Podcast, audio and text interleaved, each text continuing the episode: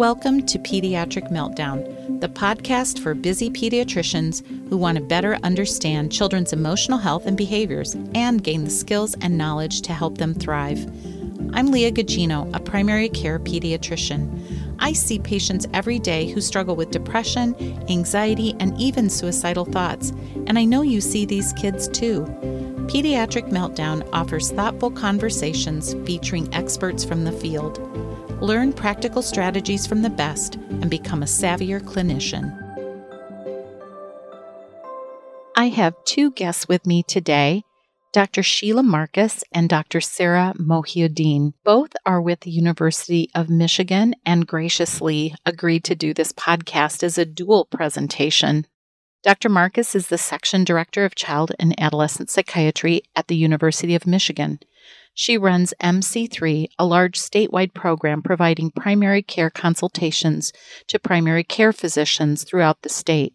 Additionally, she co leads the Infant and Early Childhood Clinic at the University of Michigan, where children with early evidence of autism are evaluated. Dr. Mohiuddin is the director of the Multidisciplinary Autism Program at the University of Michigan. She is also the Fellowship Training Director of the Child Psychiatry Fellowship Program at Michigan Medicine and co director of Behavioral Health Sciences Sequence at the University of Michigan Medical School. She is passionate about educating medical students, residents, fellows, and other physicians about childhood mental health and the care of individuals with autism spectrum disorders and developmental disabilities across the lifespan. I am so excited to have both of these wonderful physicians with me today. So sit back, get a pencil and paper, and take a listen. Good morning, Sarah and Sheila. I am so grateful to have you here. And this is the first time I've had two people um, on the podcast at the same time. So I feel like we're having a little party this morning.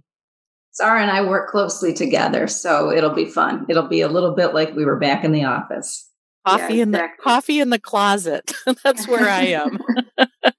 so I'm we have a ton of information to cover and I'm just going to let listeners know I'm going to try and plow through some of this and you know Sarah and Sheila are going to really just jump in where it's appropriate for them or when they want to add something. And we may definitely have to revisit this because, uh, you know, autism can be what, two, three day conferences and, you know, a year of training, right? So I, I'm don't have any delusions that we can do it all, but we're going to give it a go. So, Sheila, I'm going to start with you. And, uh, you know, we think about picking up autism in those toddler years, mostly because, at least from a pediatric viewpoint, we start seeing some language dish delays and issues. And, um, but I've heard that there are some kids that you could even pick up earlier, like at nine months, because they don't look at parents in the right way. What should we be looking for? And are there some subtle signs that we should be more attuned to? Well, it's a great question. And Thank you, first of all, for allowing us to be here because this is a topic near and dear to our hearts. Um, and both Sarah and I see the littlest kids. So, so I would say one of the things that we hear commonly from parents is, I was worried. I was so worried very early on. And I, people didn't didn't hear me or sort of said well let's just wait and see. And so the first bit of advice i'd have is if a parent brings to you and, and you all know your parents well uh, but if a parent who's an astute observer and somebody whose opinions you've always trusted says that number one believe them. Some of the earliest signs that we hear about are number one as you point out a child who isn't looking or a child who's fascinated exclusively by um, looking at objects or leaves or contrast. Now, little, little babies, of course, look at contrast. That's not a concern. But a baby that looks only at contrast to the exclusion, beginning at somewhere between four and 12 months of age, a baby should begin to track, to look at you, to look into your eyes, and to fall in love with you. And if parents are saying, that's not happening, I, I just worry that he looks, he gaze averts all the time. So that would be something. I can tell you an anecdote about our own granddaughter. And this was probably around the age of eight months. So even before big times, you know, around the time big time stranger anxiety was emerging, my husband and I came down to visit. Uh, she's neurotyp- she's neurotypical, but I'm just saying this to point out what you can see and when. And we came in the kitchen door, and Claire looked at her mom and dad. She looked at us. She looked back at her mom and dad. And that is this, it's sort of social referencing to say, are these people okay? I'm checking in with you very early to, to see. And so that, that stuff begins to emerge very early in the first year of life. Um, very soon after that, a child can do something that's called social referencing or for instance, looking at an object themselves, looking at the bunny in their world, maybe pointing at the bunny a little later on, usually with full hand before index finger, looking back. And that is again to say, I'm including you, mom and dad, in my world just for social reasons. Not because I want more juice, not because I want to nurse, not because I'm wet. I want to include you in my world. Um, and it's pretty subtle, but You'll know it when it's there. Little babies will also look up at you. They might put up their arms. That's a gesture. That's a very early gesture. But you're looking at the unfolding of very early gestures to signify their want. So those are the beginnings of nonverbal communication.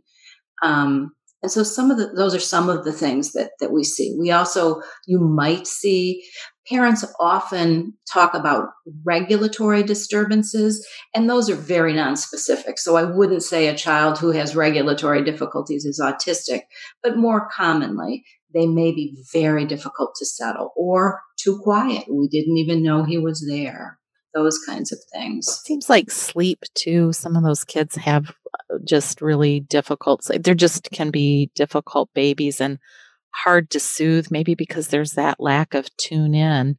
I love how you describe though that reference. I mean, it's such a beautiful thing to see that. And that must be really concerning and hard for parents when it doesn't happen. Like, why isn't my baby love me? Why isn't my baby looking at me? And I think, of course, parents also bring their own sensitivities to the equation. And if a mom or a dad has had their own struggles or mood problems, and the baby is not looking at them, they sometimes are afraid to bring it up because they assume it's my fault. It must be because I was depressed or my baby just does, my baby's rejecting me. My baby mm-hmm. doesn't love me. And it's just, it's so very sad when you see children, you know, even at three or four, where the parents say, we didn't bond this baby doesn't love me. And and it's not true. The baby does love you. He just can't show it in the way that typical babies do.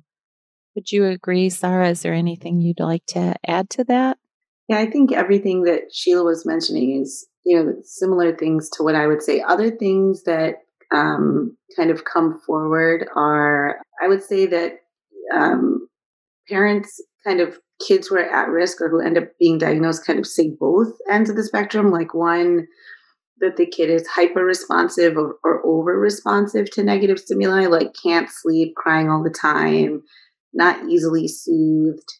But then there's also a set of parents who say the opposite, like super easy baby. It was like he learned to play on his own at three months.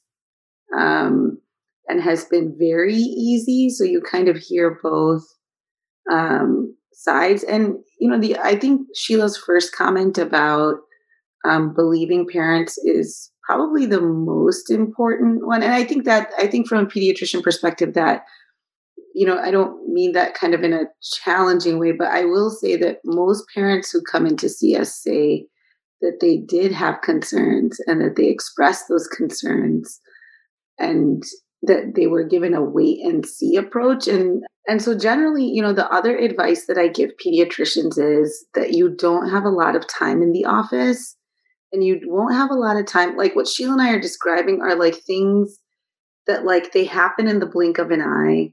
And some of the studies suggest that even like highly experienced autism diagnosticians miss those signs the majority of the times in short visits So I think the expectation that you're going to see all of it or be able to really gain all of the history in a single visit probably isn't realistic. And so what I usually suggest is that if a parent expresses concerns about social engagement or eye contact or responsivity, and or you as a clinician or physician have like a mm, there's something funny here usually what i suggest is like you, you may or may not have um, obtained screening or rating forms already but usually i would say tell the parent to come back in for a visit outside of the well child visit just to talk about this piece. So tell the parent you know you have concerns or I, am kind of like wondering maybe we should talk about their development some more.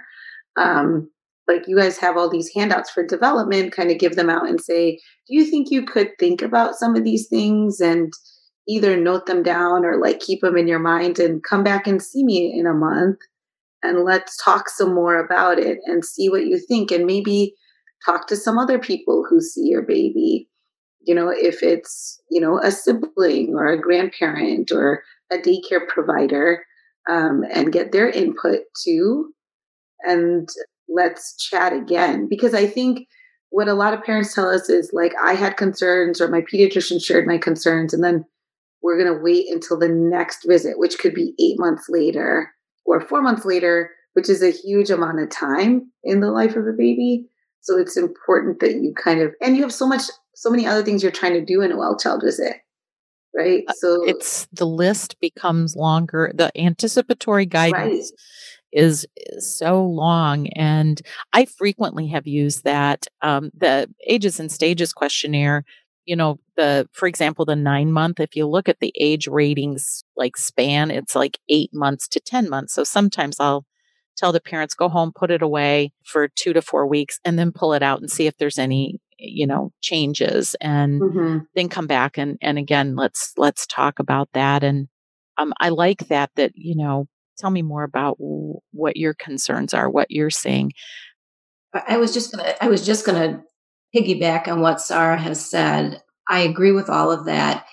And the other technique i have sometimes used with parents because the other thing to know is that especially in this age group the stranger anxious age group the child you see in the room with you is different than the child that the parent sees.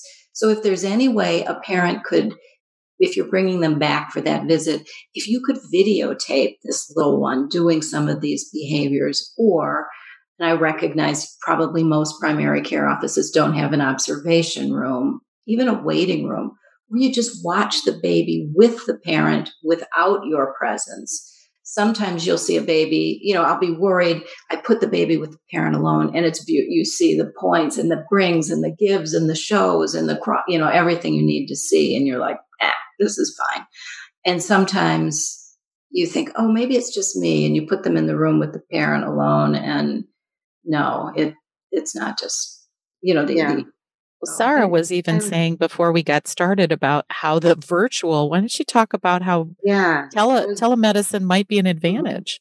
Yeah, so I was I was just going to piggyback on that for Sheila's comment, which is, um, you know, it's been interesting, kind of shifting to virtual evaluations with the pandemic, and uh, one thing that a lot of us have been talking about is the utility of it, especially in these younger kids.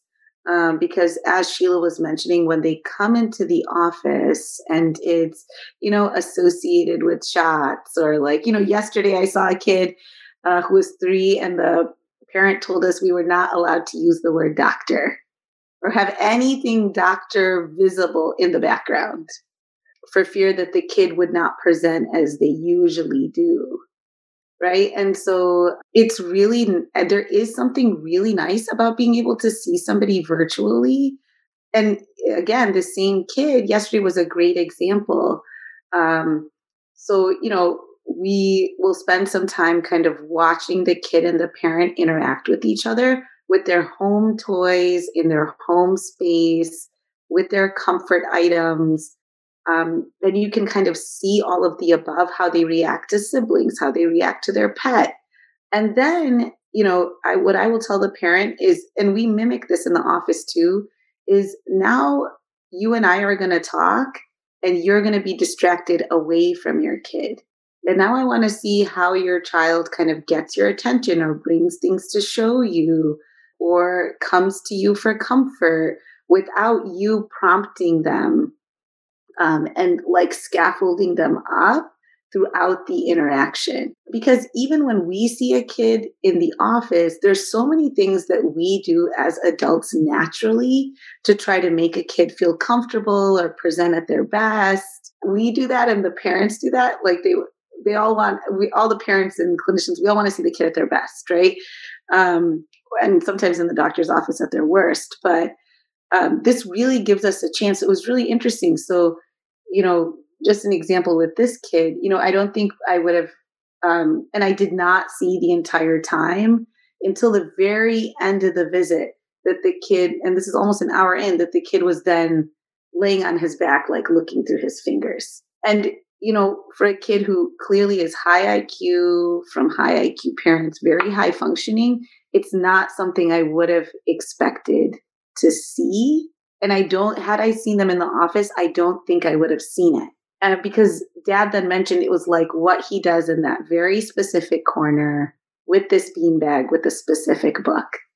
You know so it was it's so fascinating to see that um just how natural the kids look and you know to clue into the parents like oh is this what they typically do and you i'm getting so much more of that with these virtual visits than i got from the in-office visits where parents would be like okay, you're saying my kid has autism, but they were not great today, but they were not comfortable, but these are not their toys. Right. Um, and, well, and I think right now, um, you know, a lot of us are doing televisits, and I think that's great to know that, you know, we can glean a lot of information um, uh, from those type of visits, and maybe rather than bringing them back in, you know, a month, we do a video visit. Yeah, right? and I prep. We try to prep the parents. Now we didn't realize that we would be doing this in the beginning, but um, now what we tell the parents is is that like, okay, we're going to be talking to you, but I want your camera face the other way. So mm. we're going to keep an eye on your kid the whole time. Oh, I love that. That's so a great getting, pearl.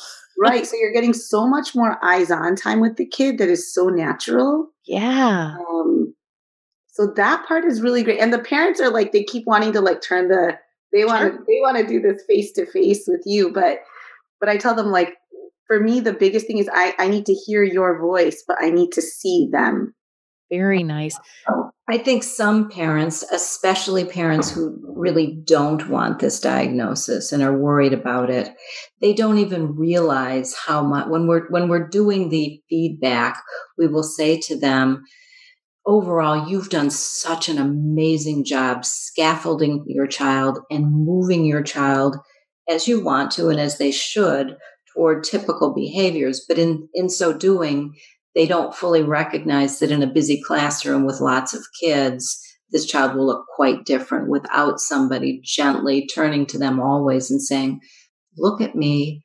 Oh, look here. You know, they're, they're just unconsciously trying trying to get their child to do certain kinds of things. So that was going to be my next question. What do you do when I you know when a parent comes in, they don't raise the concern, but you know your your radar's up and um you know, I sometimes have said I've noticed a couple things that are making me wonder have you have you or your family ever had any you know concerns about development but man is that touchy do you guys have any strategies techniques things that you can share Sure. So um, usually we begin asking them. You, have present. You've told us about lots of behaviors that are difficult. I'll ask them at at a beginning.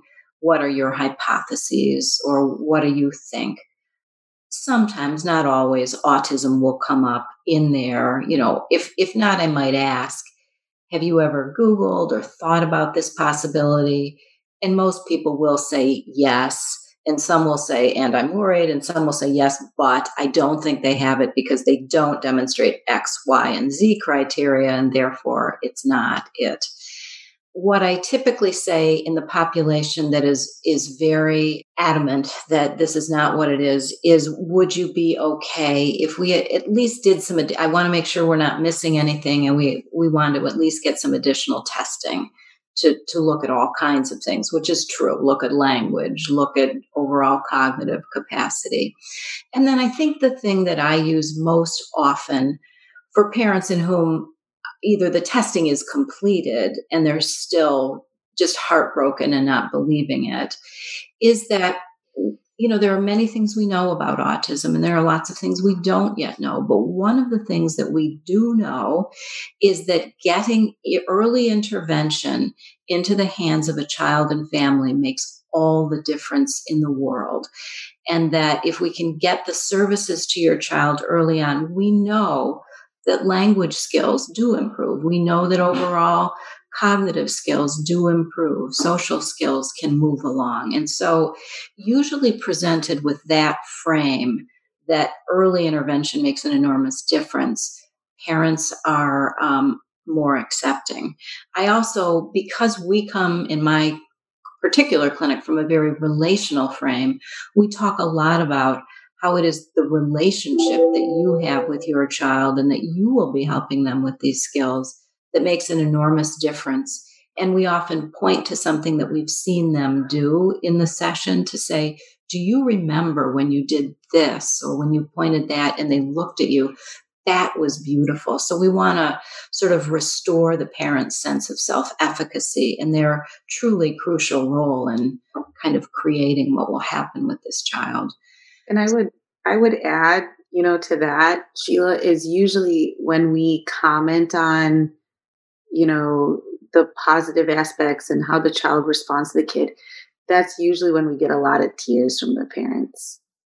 I mean, those those are the moments where they're I mean, they're kind of looking for, you know, looking for us to confirm the fact that this child does have a special relationship with you and they are at their best with you. And we, we also talk a lot about that. So, you know, when we're asking parents questions, um, especially with parents who are hesitant, and we, we also get so many of those. Like um, in the clinic, Sheila does a couple different clinics, but she also has one clinic in particular where people aren't specifically referred for autism, but a large percentage of them end up having autism. So she sees a lot of those like very unexpected diagnoses. I see the ones primarily who they're coming to me because someone has said it. Um, but even in those circumstances, a lot of the parents are really hoping that we're going to say no. They're coming in with that hope, especially with the younger ones. I think with the older ones, they're coming in hoping we're going to say yes. But with the younger ones, right, because something's got to be wrong. Is there a right. name for this? Whereas the younger ones, they're still hoping that it's going to be, you know, normal. I, I sometimes have told people too, like, eh, you know, this label makes it difficult, but we really have to look at w- what's your child doing and how do we best help. And sometimes the label does get you services, and um, and it's it's hard, and it doesn't change what your child the capabilities that they have if we call it something it's still they still it is what it is right now. But this early intervention maybe you guys could talk a little bit about um, what exactly does aba do? I mean how does that actually help ot speech? Why are those things important? We both got plenty to say i'm sure. I was just going to piggyback on one thing you said and then I'll and then we'll talk a little bit about the interventions. I totally agree that um, taking this stance that early intervention makes a difference, and that sometimes parents, when they come in, they hear your child is going to get a, some score on some test. And if they get some score, they have autism. If they get a different score, they don't have autism. And the reality is, truly, this is a spectrum. And the children that I feel most sad about are not the children who score just over the scoreable line because they can get the services, but the children who still have a lot of what we used to call PDD NOS, we sometimes now call ASD phenotype, but, they, but we can't qualify them for services. Those are the ones that I feel most sad about. And why? Because we do know, so ABA, there are versions of ABA, applied behavioral analysis. In its purest form, ABA is sort of the repetition of discrete trials that are meant to scaffold a child toward some of some of the things that they're lacking, like eye contact, nonverbal communication, moving them toward language skills. ESDM, or the Early Start Denver model, which is very similar to floor time, is a more play based and developmentally appropriate um, version, if you will, of an intensive therapy, but it more follows a child's cues. It is more play based and it in it sort of lets the child lead a little bit as opposed to the therapist presenting the next prompt. And all of them are working towards spe- specific behavioral goals in very small steps. They're intensive therapies. They typically are in the range of 20 hours a week. They may be home based, they may be center based.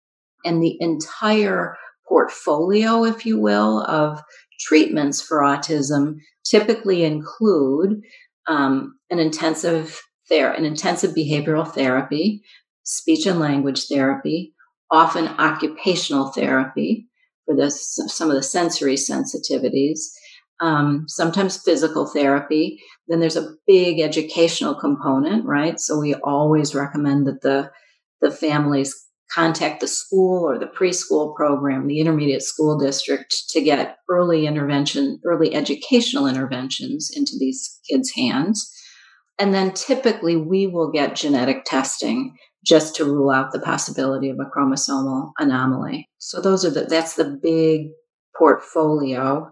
And I should say before I launch into this whole thing, which is very typical to what I say with families, I also pause as Sarah did to say before I start on all, I just I've given you a diagnosis. I want to pause right now and I want to ask how you're doing how is this for you and who have you talked to because it gives it gives parents permission often to cry and for us to say i want before you go down into the the autism speaks in the chat room and the dark hole that is the internet i want you to very mindfully take care of yourselves and have know what you're doing with family members because there's a lot there that reminds me um, i took the cleveland clinic has these courses for docs on how to talk to patients and doing a better job. And one of them is how to deliver bad news.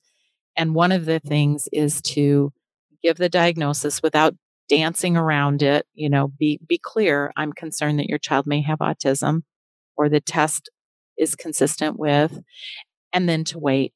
And rather than being r- rushing in to try and soften the blow, is just to wait. And so that pause, I think, is is really important. You know, it's not your fault that this child is different. I mean, it's not the parent's fault and it's not the clinician's fault. But how do we make make the situation as best as we can? And it's true with any kid. How do we help children who have any kind of delays be the best that they can be? Yeah, I would add, you know, I I think a lot of parents the first time um, and you know parents say it to us like this like the first time someone said the a word um, like the c word used to yeah. be for cancer right so the first time someone says the a word it's like a very it's a big moment for them it's something that they remember they remember who mm. told them and where and how and we always hear that story and it's interesting um, how parents reflect back on that experience a lot of them will say the first time someone told me I was angry and upset. And um, now I look and see they did a great job trying to tell me, and I wasn't ready at that moment. So, so I would just kind of keep in mind, I think, as the physician, I mean, you for pedi- for pediatricians and family practice docs, like you guys have the benefit of having a long-standing relationship with families you know, being a meaningful part of their life. Um, and I think that that goes a long way.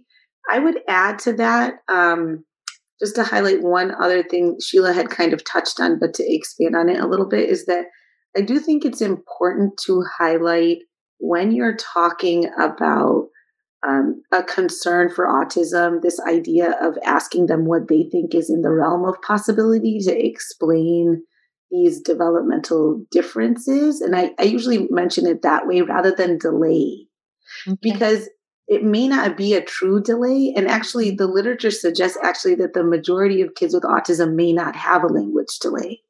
So it's important not to be overly focused on the language delay, but just that it's not, it's gone unexpectedly somehow. It's different somehow. And then also to, with parents, we do a lot of like after we say the A word, then we kind of describe like what went well and what didn't for the same symptom.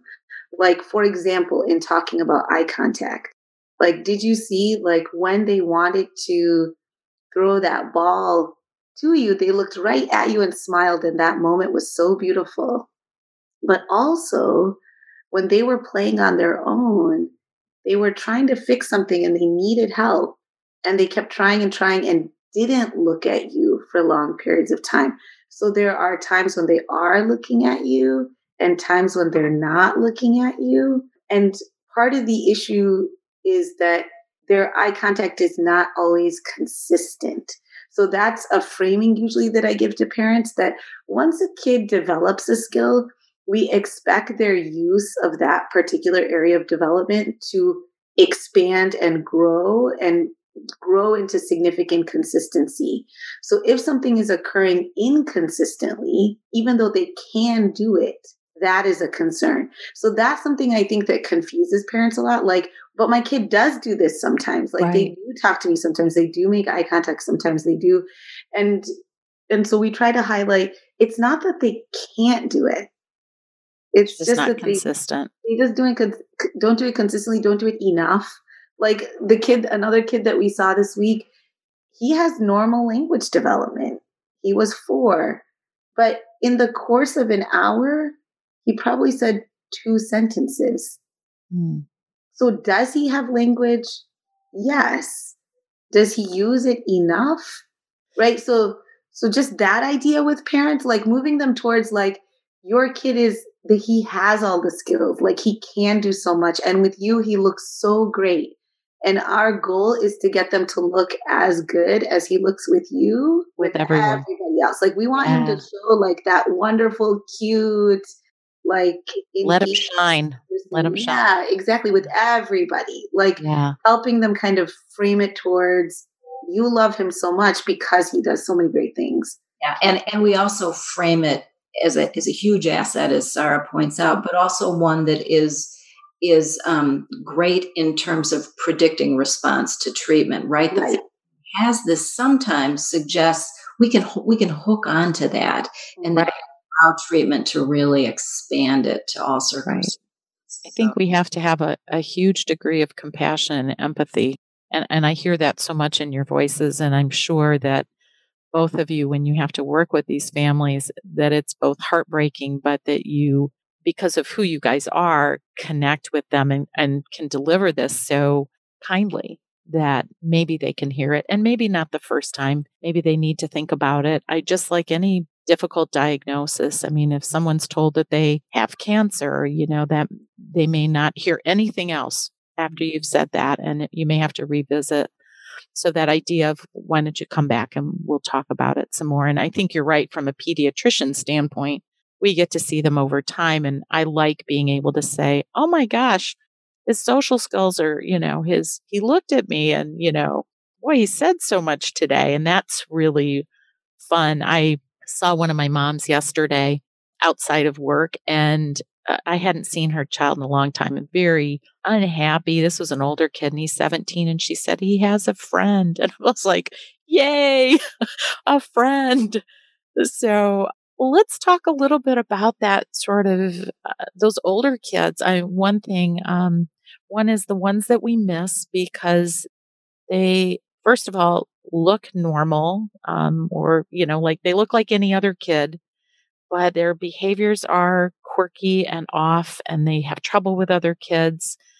At what point? I mean, I just think back now, like I am so sure that I have missed kids until even later when somebody said, you know, maybe I was calling MC3, you know, our child and adolescent psychiatrist and saying, you know, this kid's doing X, Y, and Z. And, you know, Sheila might have said, have you ever considered, could this be like autism? And it's like, oh my God, I didn't even think about that. What, what about that situation? Because this happens all the time. It does happen frequently. I'll say a few words and then Sarah works a lot with this age group.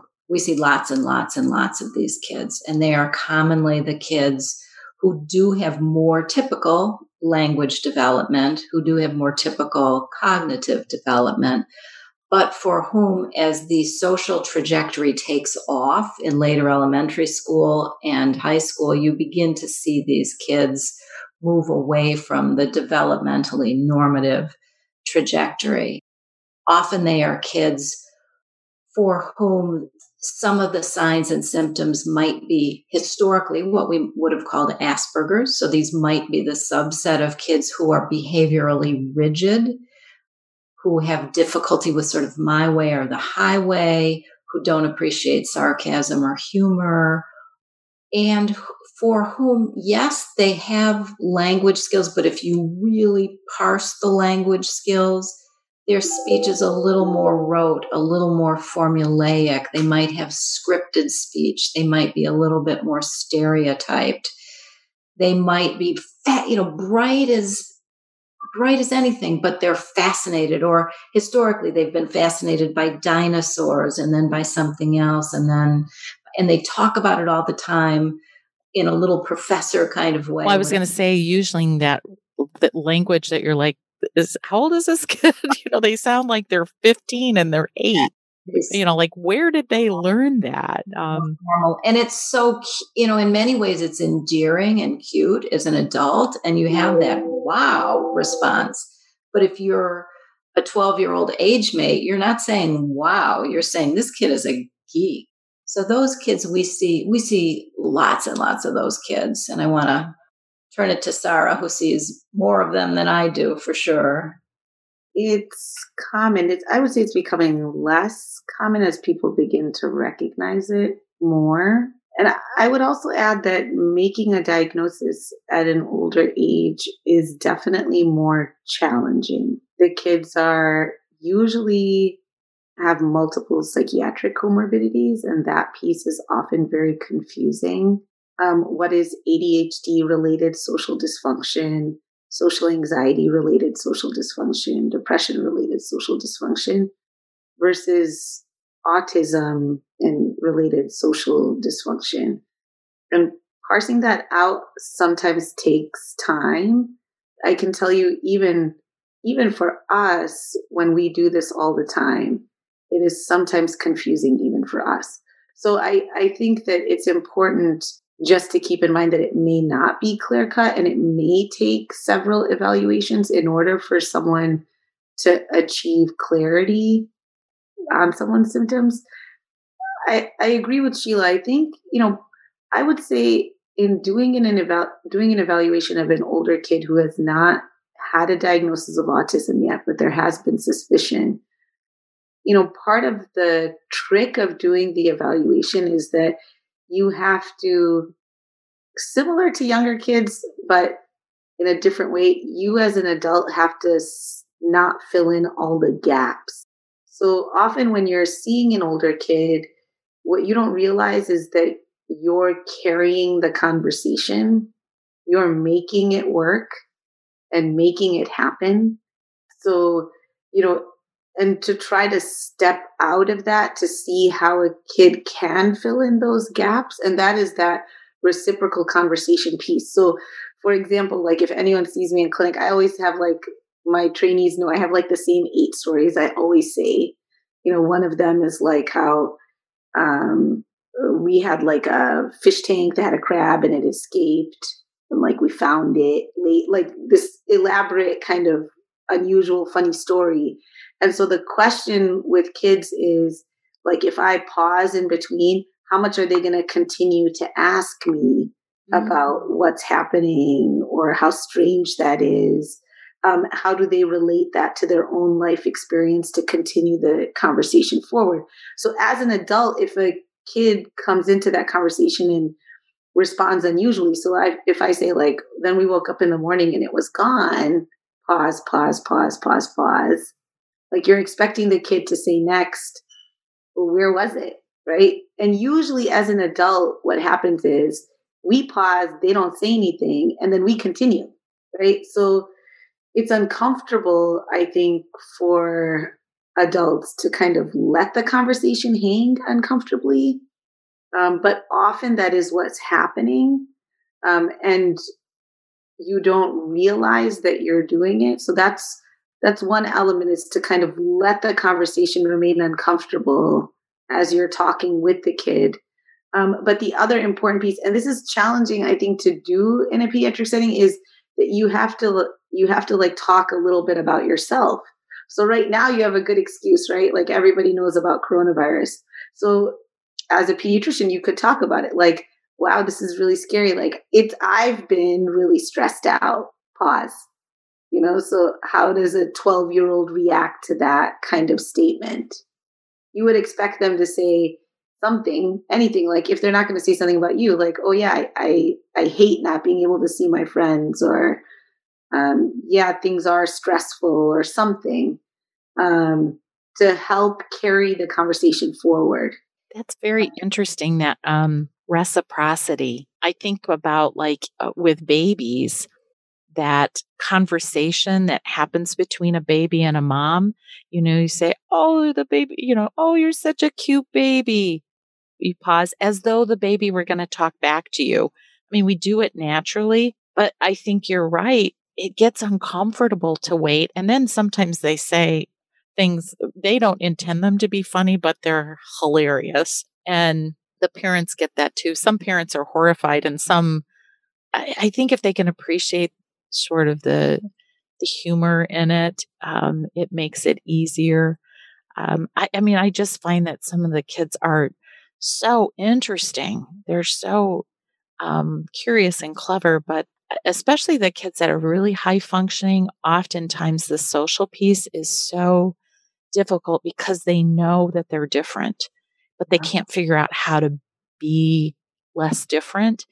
And then they're anxious or they're sad. And, you know, I certainly have treated kids with attentional issues to see if that has helped. And sometimes it makes an enormous difference, or the same for anxiety, um, and see some lessening of symptoms, particularly if there's a lot of kind of that obsessive kind of behavior, although that may be a core symptom and may not get better, right?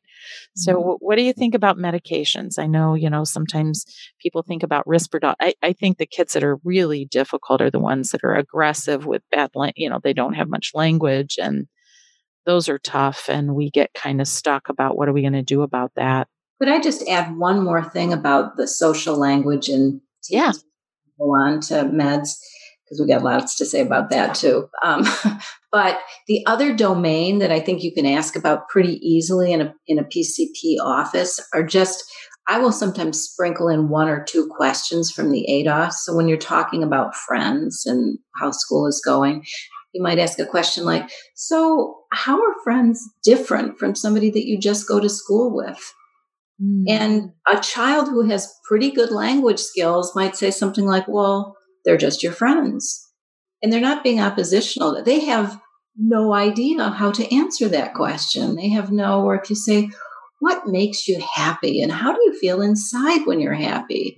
They look at you like you're from Mars. They have no capacity to understand emotion, emotional language, some of the social pieces around friendships or their role in do do you ever do, do your brothers and sisters ever bug you oh yeah all the time do you ever do anything that that bugs your brothers and sisters no and their parents are like everything you do bothers them they have no idea in their role in other people so well, and then there are those kids that they don't want friends. Their people annoy them. I mean, I I have in particular think of one kid. He's like, I hate other kids. They. Bother me. I would just rather do my Xbox. Yeah. All right. To add, you know, to what Sheila's saying, like I asked a kid that question the other day, like, what does make someone a friend? And the response is, well, they're your BFF, and BFF stands for best friend forever. Right. So that very kind of literal understanding. So then I said, well, what makes someone your BFF? well, we both decide that we're BFF. It we're just it just is a BFF. There's right. no so, um understanding um, of what friendship is. Right. So that and what what that really clues into actually all of those questions whether it's like annoyance or friendship or emotions is really insight mm-hmm. like insight into struggles insight into relationships and being able to kind of share that insight with others you know so speaking to the medication piece what i would add is i would start off by saying that it's really important like if you are thinking about medicines to make sure that you're also already thinking about all those pieces that Sheila mentioned earlier about intensive behavioral intervention, OT, PT, speech and language in particular, to try to um, work with somebody with medications alone without including that piece. I think you're going to miss like huge opportunities for gains or improvement. And really, I think you know, part of the difficulty, so the medications do work, particularly for psychiatric comorbidity, but I think it's important for people to recognize that their efficacy is lower than it is in kids without ASD. So if you're treating ADHD, for example, alone, the medications have a high effect size. If you're looking at somebody with ASD plus ADHD, the medications work, but not as well. So in order to kind of fill those gaps, you do need these other behavioral interventions or medical interventions in place as well. The other, the other, I totally agree with that, Sarah. And the other thing that I often, depending on where a family is in terms of their denial or their reluctance around accessing some of these services, and I know that in some parts of the state it's not it's not easy to access them, but a child, an eight-year-old boy with some aggressive symptoms and significant symptoms of autism. If if you project forward 12 to age 12 or 13 or 14 when that little boy goes through puberty and is now a big boy and maybe a bigger boy if somebody put him on Risperdal families don't totally appreciate you can't manage that child without these intensive behavioral interventions. And and so we see just tragic cases all the time on our inpatient unit of children once they go through puberty the families just cannot control them at all. And then you're you know they can't keep younger children safe. They can't protect them from girls in their home they're looking at residential treatment. I mean it's tragic. So i can't emphasize enough how important getting those intensive behavioral interventions onboarded early is.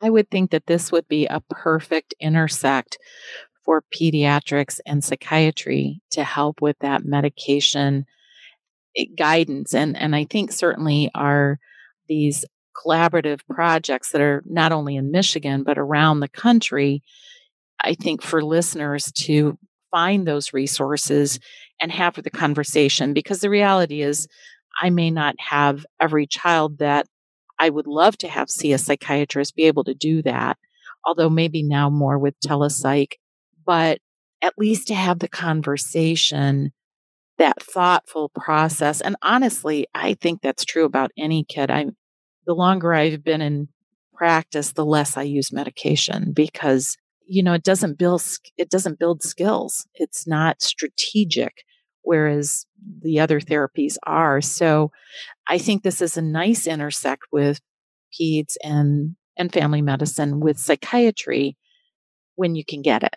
Yeah, absolutely. And you know, I think um, you know, like Sheila was saying, part of the difficulty is getting these other services is so challenging. I, I would just say it's important to keep it in your ongoing discussion with the family. So so, yes, your child has ADHD. We can talk about ADHD medication management. However, part of their attentional capacity is impacted by the fact that their language is still delayed.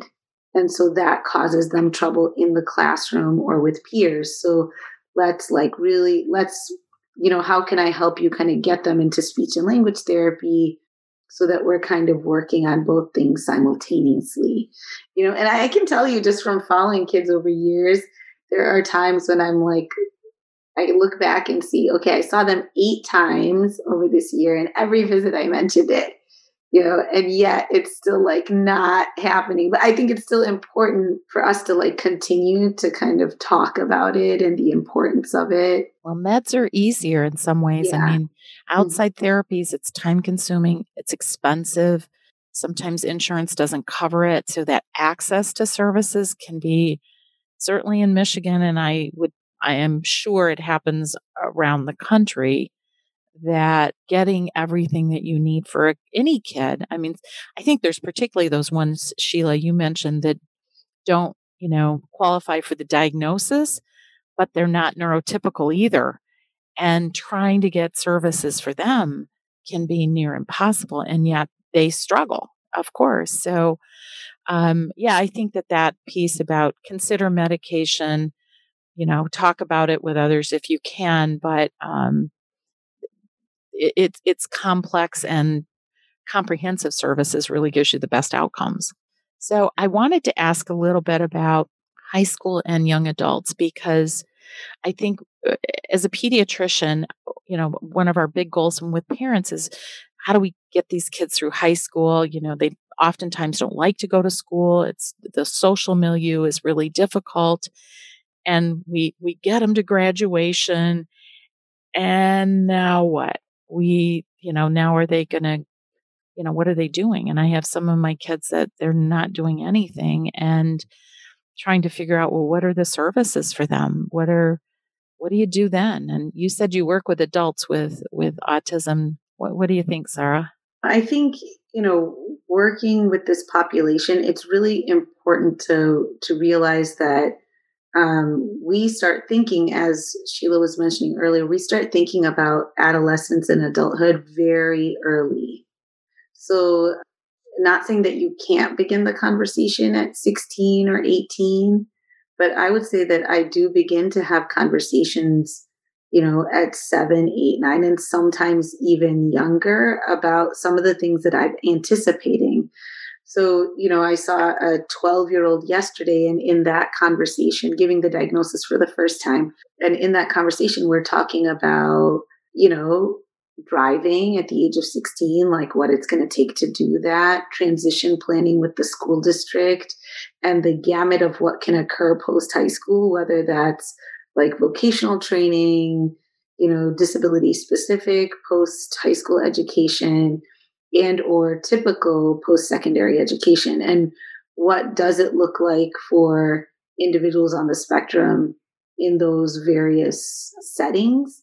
Um, and you know part of the challenge is that because there is such a wide range of abilities and asd symptoms it's very challenging to make a blanket statement about what a child would be able to do as they transition into adulthood um, one piece, though, that I have kind of come to over time, and I spoke about this with this family yesterday, is that when these kids are still kids, children and adolescents, just in the same way adults are scaffolding conversations, we are really scaffolding their functioning and performance, whether it's that's in middle school or high school and in those areas specifically. So it's really important, I think, to think about it in a stepwise kind of graduated approach. I've had a lot of kids who, you know, did great in high school. And then when they enter post secondary education, they really kind of tank. And it's sad to watch because, you know, you had like so many things you thought that they could do but um, it really speaks to the level of support that they were getting before that is challenging to get in adulthood.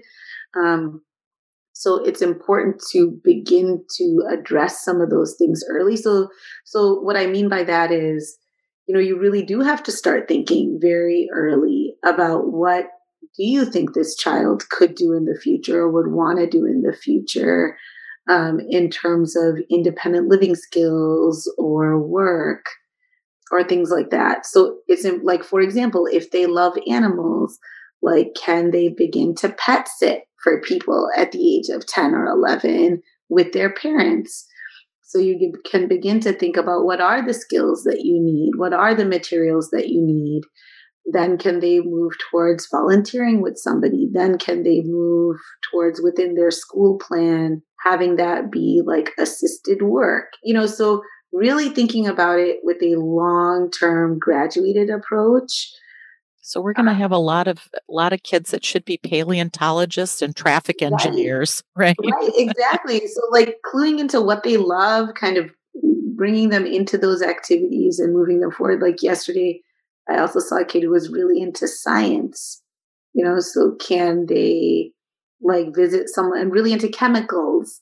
You know, mm-hmm. so well, and aren't aren't those often the adults that are creating our vaccines and you know making inventions i mean i think there's probably a lot of adults with autism that are highly skilled they may still struggle socially but they you know i i, I guess we have to have hope that mm-hmm. you know these kids can thrive Yes. It might not look like what we think, but you know, that's true with anybody. You know, what I thought my kids might become or do is very different than what they're doing. And that's not necessarily a bad thing. They are their own people. Right. No, it's absolutely true that that many of the best computer programs and I mean there's been lots of talk about why Silicon Valley has created that the rates of ASD in that area are so much higher than in other areas of the country. So there are definitely people at the higher end who absolutely have splinter skills that have been enormously helpful. There are also kids at the lower end.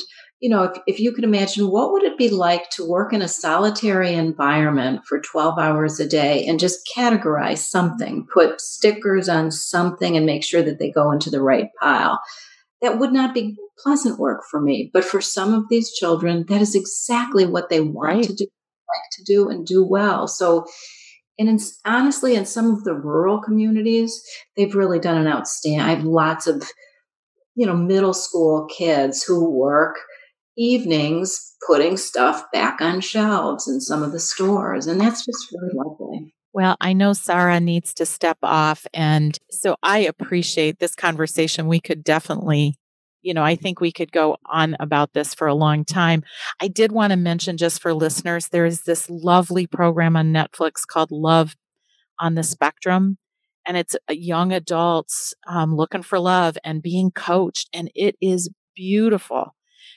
I mean, some of it is so painful to watch because it's so hard but the people that are coaching them and these incredible parents it is it, it's heartwarming. I mean they want love. You know i think you said it earlier sheila they just don't know how to do it. You know the kids don't know how to connect because it's it's just they're not wired that way but you know they want to be loved.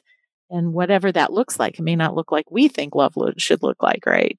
So um well, listen, I uh, so appreciate your time. And again, we may need to revisit this because I, my sense is that you guys have lots to share. Um, so, any other parting words before we sign off? Thank you for doing it, Leah. I appreciate your your willingness to do this and just to wish everybody a good holiday season if you're watching this before and um, regardless to stay safe. And um, here's to a vaccine for all of us. Here, here. Sarah, yeah, anything? I would agree. I mean, thank you for doing this. I think I, I, would also add that, you know, the role that a primary care physician plays in the life of a individual with autism is just so meaningful. I mean, really, um, these children and families see you guys as their lifeline. Mm. Um, so just you know, to thank you, Leah, and everyone else, you know, for everything that you do for kids with ASD. And that, you know, Sheila and I are here. If people have questions, um, we're happy to be helpful in any way if we can.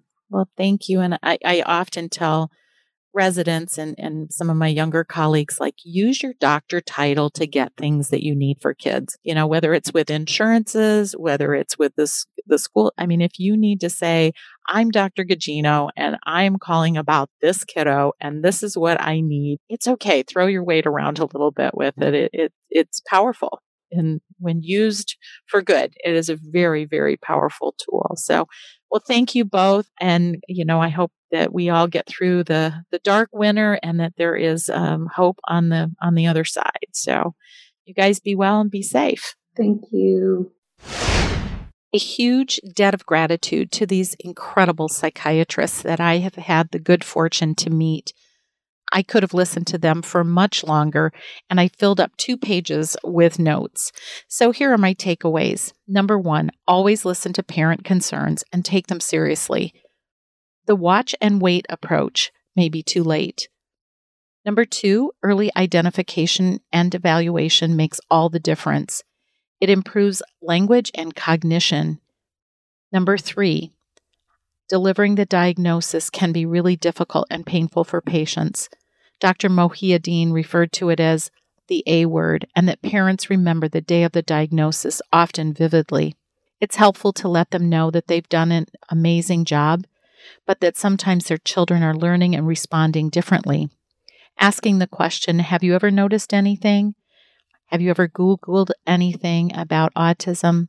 Or have other family members ever said anything? might be helpful.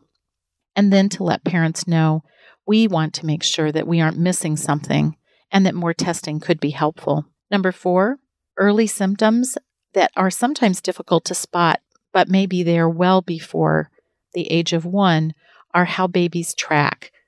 Is there social referencing? And Dr. Marcus talked a lot about how kids, when you show them something new, often will look back at their parent and then look at the object.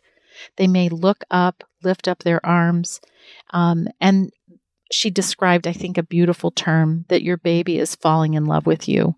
There may be non-specific self regulatory symptoms like difficulty with sleep and babies that are hard to console, or conversely, the baby that is too easy and plays by themselves. Number five, ABA and its accompanying treatment, ESDM, are scaffolds for interaction and behaviors. ESDM is play based, and speech, OT, sometimes PT, and educational supports are critical. Number six, older kids with strong language skills can easily be missed, even by the experts who do this all the time. Concrete questions to them, such as Can you tell me about what a friend is? Or How do you know you're happy? Or What is happiness? And then pausing and listening because kids sometimes don't understand these kind of more nuanced questions. Number seven, a trick of evaluation is to not fill in the gaps, asking questions and then wait. The response or lack of an expected response, like a logical progression of a story, is off. Number eight, begin to think about the trajectory to adulthood early, as early as seven, eight, and nine years of age. This is one that I really wish I had done a better job on because I know that waiting until junior year is too late and that we really need to look for those opportunities for our children as they become adults. Number nine, medications may be helpful for some of the psychiatric comorbidities, but not necessarily the core symptoms. You can certainly see anxiety, ADHD, and aggression but medication should only be considered after there has been intensive therapies such as ABA, OT, and speech. I think that's true for most psychiatric conditions that we should really exhaust the other treatments before we embark on medication. And this is where the programs like MC3, which are in other states as well, where psychiatrists can consult with primary care, can be really helpful to help you sort through what the right choice might be. And number 10, as adults, kids may do really well who have splinter skills and they these may be some of our scientists who are writing computer programming and that some of the lower functioning kids who are really good at repetitive tasks might be able to function in those kinds of uh, workplaces where they have to do something over and over again and really thrive in that environment. And hope is always important, and we need to offer that to parents. I also want to remind you about the, ne- the Netflix series on Love on the Spectrum. It touched my soul. It is such a lovely program. So I hope you'll take a look at it. It makes me, oh, it's just so hard to watch the kids struggle. And it is so endearing to see the parents who love these kids so much and just want them to find love. So I hope you'll take a listen. As always, I am so grateful for your time. I know you're busy people and that spending 40, 50 minutes, an hour with me is a lot of your precious time. But I hope this is helpful. And honestly, for me, it's one of the most fun things I've ever done in my life. So I appreciate your support. As always, if you can leave a review, I would be really interested in what you have to say. Be safe out there. I hope that the vaccine reaches you very quickly and that we can see daylight at the end of a very long and dark tunnel. May you find hope, joy, and wonder in all that you do. Enjoy your family and friends and hold them close. Until next time, thanks so much. Thank you so much for listening to this episode of Pediatric Meltdown. I know how busy you are, and I so appreciate your time. If this has been helpful, please subscribe and leave a five star review. I would love to hear from you and welcome all feedback, ideas, and suggestions for future episodes. In the words of Maya Angelou, do the best you can until you know better. Then, when you know better, do better. Let's do better together.